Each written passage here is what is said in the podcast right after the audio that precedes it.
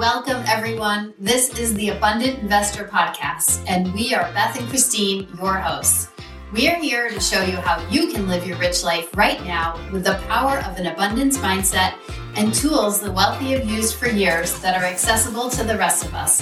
Things like real estate investing and using the powerful benefits of life insurance. We're so glad you're here. Now let's dive in.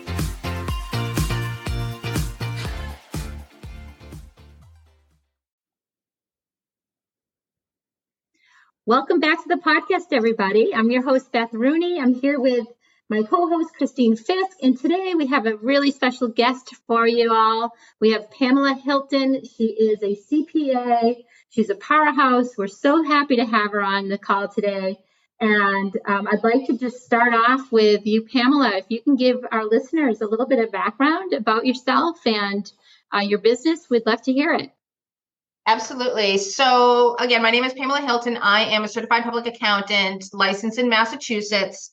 Um, my office is here in uh, Haverhill, Massachusetts. I've been in business for over 30 years, three decades.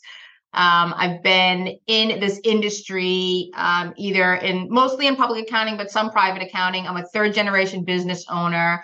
And I work with lots of businesses. We work primarily, primarily with businesses, um, anywhere from startup to multiple seven figures. And we work with clients all over the country, really trying to get them um, uh, focused on building their business, becoming more aware of their business, more dialed in, and helping them save money on taxes. That's awesome. I love that. I love that. Um, since we are the Abundant Investor, can you tell us a little bit about your work um, with um, female entrepreneurs? Do you have female businesses? Can you tell us a little bit about that twist as being, you know, I, I, I work with a lot of CPAs and there's not a lot of um, female CPAs. So I'd love to hear you talk a little bit about that. Yeah. Um, so yes, I am in what we used to be a very male dominated industry. Women are gaining a more of a foothold and we do things a lot differently at our firm. We're not a very traditional firm. We're more of a boutique firm where we cater and customize uh, accounting and tax packages based on what our clients need. But yeah, I've been um, a, since I graduated, and most CPAs can attest to this. Once you people know you start doing tax returns, you kind of become self-employed automatically. People ask you to do their tax returns. But mm-hmm. I've been a uh, single parent for a really long time, and it was it afforded me a great way to be present with my kids, which every all female entrepreneurs can relate to. Be present with my kids, tailor my hours, and work around their schedules. Um, and it was really kind of a slow growth process as my kids were little. My kids are older now. My business has grown because they're more independent. Um, but yeah, I work with I work with all kinds of um, businesses, but more and lately, I've been seeking out women's groups, women entrepreneurs, because I do feel, and I hear this all the time from clients that come in, they um they're not very well respected.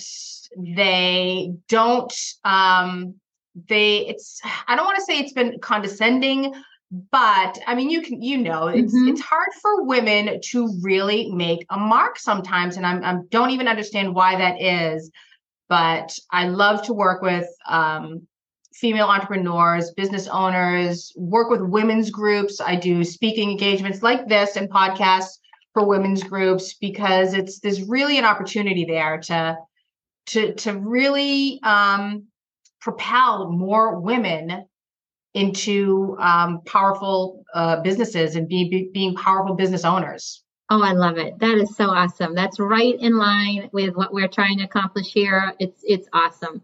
I really love that. Thank you for taking the time to um, to talk about that. Um, one of the things we want to talk about, um, just making a little shift here, is real estate. And you know, our audience is in is um, obviously just your your regular old homeowner. So I'd love to hear about sort of the benefits of real estate as, you know, just a general homeowner. But secondarily, and maybe more specifically to our group here, is real estate investors and how real estate investing can be a tax strategy and what some of those benefits may be. So if you don't yeah. mind talking about those sort of two groups that we'd love to to hear your your input.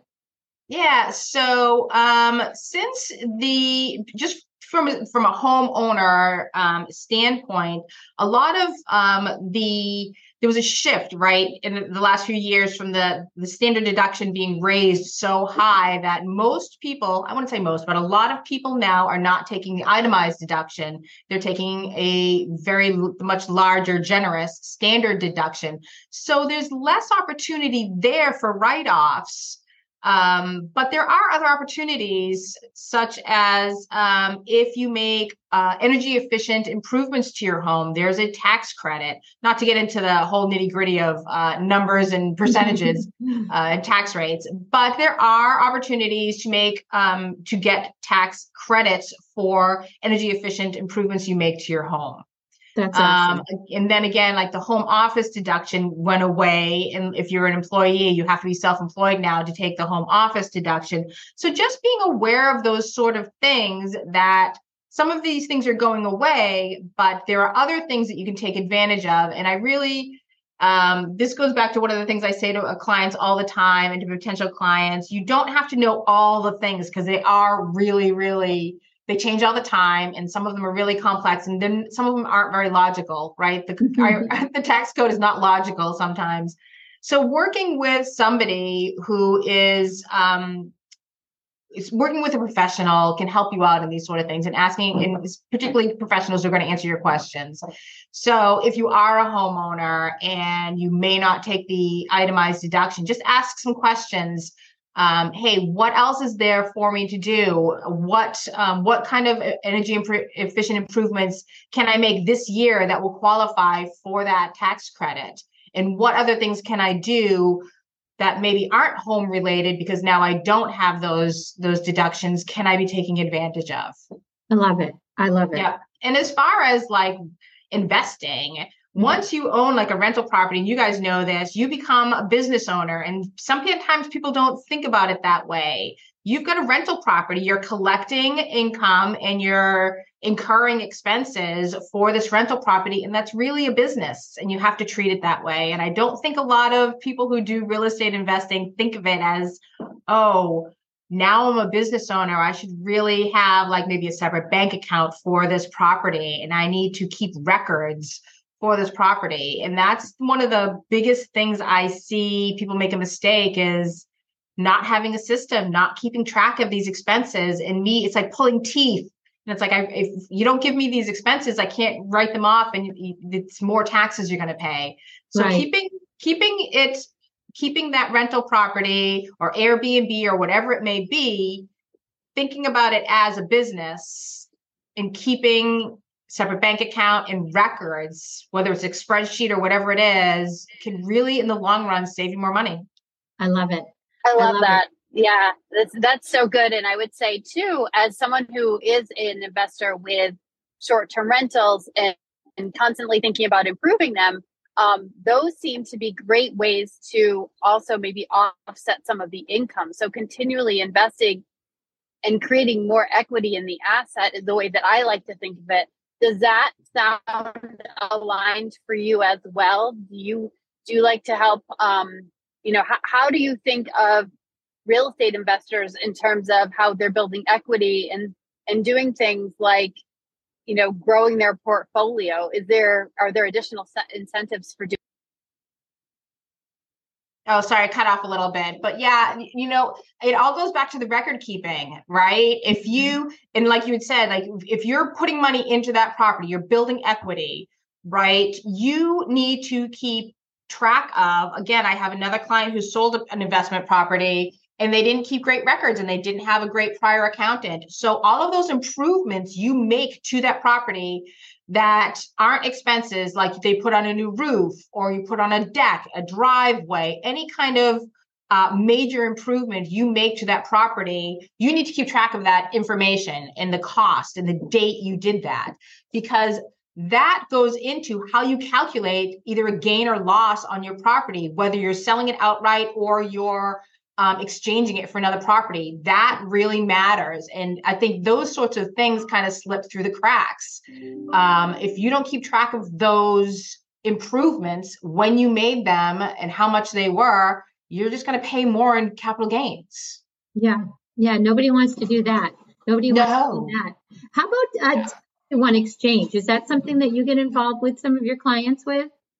We, I, yes, we do eh, here and there. It's a little complex because, as you know, when you're doing a 1031 exchange, and a 1031 exchange for anyone out there who doesn't know it, it's just when you exchange a like property for another like property. When I say like, meaning it's a very similar property, like a like a two family. You're buying, you're selling a two family, but you're purchasing another two family, and you can defer the gain on that sale of the first property when you exchange it for another property. It's just you don't you, there's still gain or loss involved, but you're deferring that to a later date when you're exchanging it for another property.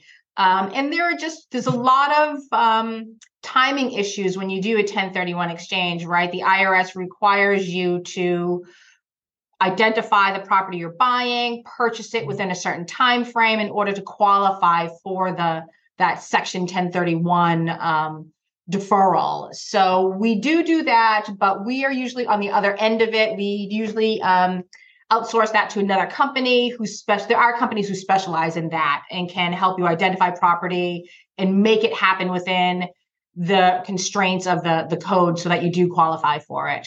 That makes a ton of sense. That makes a ton Yeah. of sense. Awesome. Um, and what about um, can you talk a little bit about, about the capital gains tax for just a regular um, homeowner? Um, we've seen such massive growth in people's the value of people's homes. And um, what what what are some of the restrictions, or what are some of the um, the the maximums in terms of capital gains? Yeah, and here's a great that's a great question. And here's another thing, like I always most of the time your CPA or your accountant is informed after the fact, Mhm. right? oh, hey, I sold my house this year. And sometimes, you know, you we are dealing you can't rewrite history right we have Yeah. to just ask the questions and see if it it falls into the uh, the exclusion so in a nutshell if you uh, sell your primary residence Yeah, and it has to be your primary residence for two out of the last five years. So it could be a rental property here and there, but as long as you meet a certain, you know, time again a time frame constraint to to qualify for this exclusion, and it's generally two out of the last five years, you you were, it was your primary residence. You get to exclude part of that capital gain. And like you said, there's a lot. Some people have a lot of equity now, but if you are married filing jointly, the gain exclusion is 500,000 and if you're a single taxpayer, the gain exclusion is 250,000. So, not to get into a lot of complicated math, but how you calculate that is your sale price, whatever your sale price is, Mhm. minus how much you paid for the house, Mhm. minus any like we talked about any home improvements that you can, you know, you take keep cut kept track of. So the the purchase price minus the cost minus all of those big home improvements you made minus the exclusion amount. So it'd be five hundred thousand if you're. Um, I need a, a whiteboard, right? Five hundred thousand if you're married filing joint, or two hundred fifty if you're single. Would the the results, the difference would be any gain you would have to pay on that property. I would have to say awesome. a lot of most people qualify for the for the for the exclusion. Most people do because it is a big amount. You know what I mean? Five hundred thousand is a big amount. But Mhm. again, before you close on that house, and we do this for clients, you can know what that number is, if it's gain or loss, and how much the tax is going to be before you even close, before the end of the year. So you can ex- be, uh, you can be expect. You'll, you'll have the numbers. You'll you won't be surprised at the end of the year when you do your tax return. So if you are selling a house, I would encourage you to talk to your CPA either before or after you close with all of those numbers, and they can calculate your gain for you ahead of time. That's great. That's really, really great information. Thank you. That's so helpful. And I think people can be creative too about like if, you know, a lot of our clients have a second home. And so maybe they make that, maybe they, instead of, you know, living in there for five months in three weeks, they live there for the majority of the year, so, uh, you know, for two years before they sell it so that they can get that um, exclusion. And so it's, it's any of the past two of any five, the past five years, right? Correct. So you could sell your primary residence and then move into your like your I see this all the time. People have a vacation home. So you've you've sold your primary residence, you get your exclusion, and then you make your secondary residence, your vacation home is becomes your primary residence, and you can do this. and again, there's time frames that uh, that are involved. Uh, but you can do it over and over again. Yes, you can. That makes tons of sense. That makes tons of sense. Yeah. And what about um, if we could just talk a little bit about um, life insurance? Um, one of the things we like to do is use life insurance as a way to build a tax-free bucket. Um, so we, we like to talk about these three buckets. We have um, a taxable bucket of investments. You have your tax deferred bucket, like your 401k, and then you have this tax-free bucket of life insurance. Um, and if it's properly structured and you, and you create a high cash value, you can then borrow that money to do things like invest in real estate. And I'd just love to hear your thoughts on that a little bit. Yep, I think more and more um, I've seen clients who want um, alternatives, other think outside the box kind of alternatives to financing, especially now that interest rates, right, have climbed. I think people are more open as long as it's explained in simple terms because it, people get very nervous when they're talking about money. But having alternatives and choices for people um, besides just going to the bank, I think everybody is open to hear those sort of things. And yeah, I love to hear uh, about people using these alternative methods mm-hmm. because it's just it's it's smarter thinking it's it's it's using things to your advantage um, i myself have uh, investments that i use for cash value to pay for college or you know mm-hmm. other things and it just it really makes sense and i think that the more we can educate people on these things because they are a little bit scary when when we're talking about these unconventional. It's not really mm-hmm. unconventional, mm-hmm. but I think people think they're unconventional, right? right. um, as long as mo- the more we can educate people about these and show people, hey, it's really not that difficult. You just need to file this paperwork, prepare this form, get this, um, you know, filed, um, and then you know you you just you know th- work with experienced professionals who can guide you it takes a lot of that anxiety away from the equation i yeah. think yeah i think that's true and i think that's where um, us women um, really shine is taking the time to um, educate folks to make to take the you know to to make it less scary by explaining how everything works and making sure that women are heard. You said that at the very beginning. I think you said that, you know, some of your clients sometimes feel like maybe they're not heard. Um, yeah. And so, as um, women in this these marketplaces that that could be, you know, that tend to be more male dominated. I know in life insurance, it's only 18% of um, life insurance agents are female, so it's definitely um, improving, but it's still a um, a male dominated business real estate investing the same thing. It's still um, a lot there's a lot of female real estate agents but as far as real estate investors um, we're definitely in the minority. So it's great to have resources um, of other female entrepreneurs that really know their their stuff like you do. Um, in that vein can you tell us a little bit about your business? Like you you, you know how you started as an entrepreneur and how you decided being on your own was a, was a great way to, to go. And maybe some of the um, the the successes or challenges you've had along the way. Oh gosh. Yeah. So i'd like to say that i planned it all out right? But a lot of it was just kind of happenstance. Um, i i entered the accounting field because i loved the you know one of the classes i took and little did i know then but um, it did fit in perfectly with being a single parent. I was able to make my own hours. But then again, you know, I am a third generation business owner. So I already had that kind of entrepreneurial mindset without mm-hmm. realizing mm-hmm. it. Um, and then it just, you know, it just kind of took on a life of its own. Um, and a lot of it was word of mouth. I built my practice and I tell this to people and they laugh at me, but I built my practice now, again, 30 years ago, there was no internet back then. um, I built my business with direct mail marketing, direct mail letters. That's how I built um, most of my, well, my entire practice. Um, so that's how it started and it was very it was a very slow progression um, and again when i started out it was very male dominated i remember my mm-hmm. first job a lot of clients wouldn't work with me unless there was a partner present um, oh so it's, it's, come a long way it's come yeah. a long long way and um, yeah word of mouth works great uh, referral groups networking groups i belong to the wbl women's business league uh, which for anyone out there who's a woman entrepreneur, there's chapters all over the place. It's a great place to work with like-minded business women.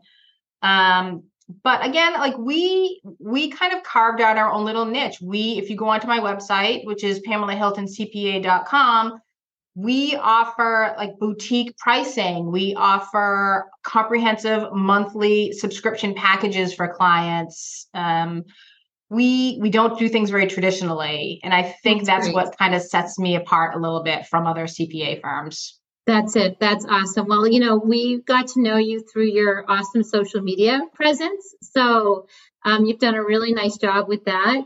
Um, and it's uh, you know that's really when we how our, our worlds first came um, in connection with each other. So could you tell our listeners you mentioned your website. What's the best way for people to get in touch with you pamela? What's the best way for them to follow you?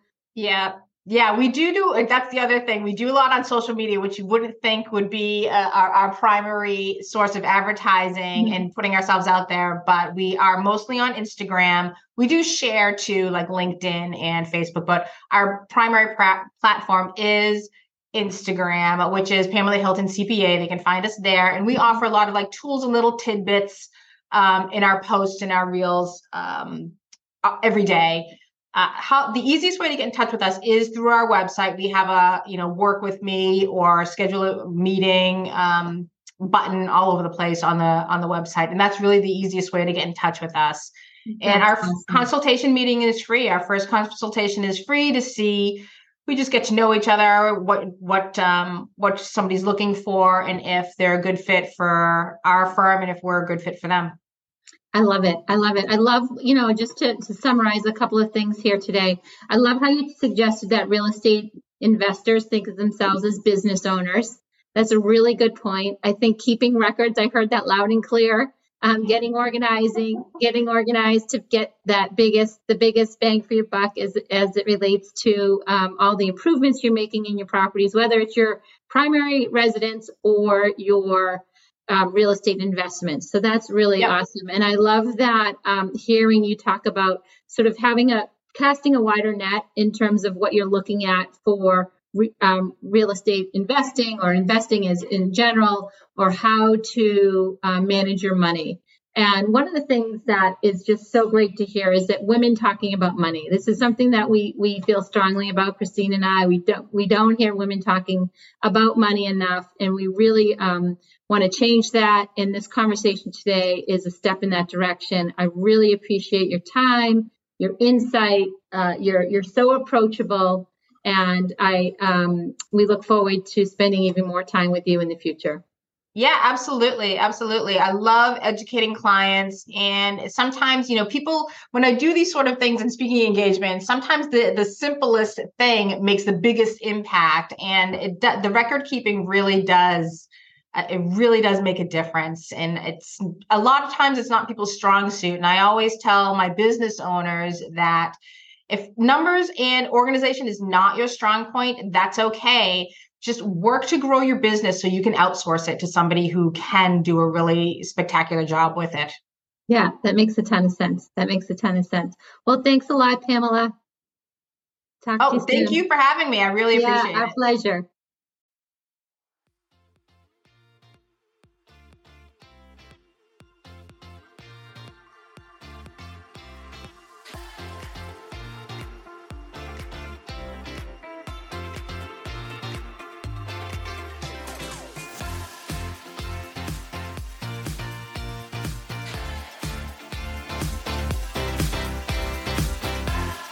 We hope you've enjoyed this episode of the Abundant Investor Podcast and learned something new.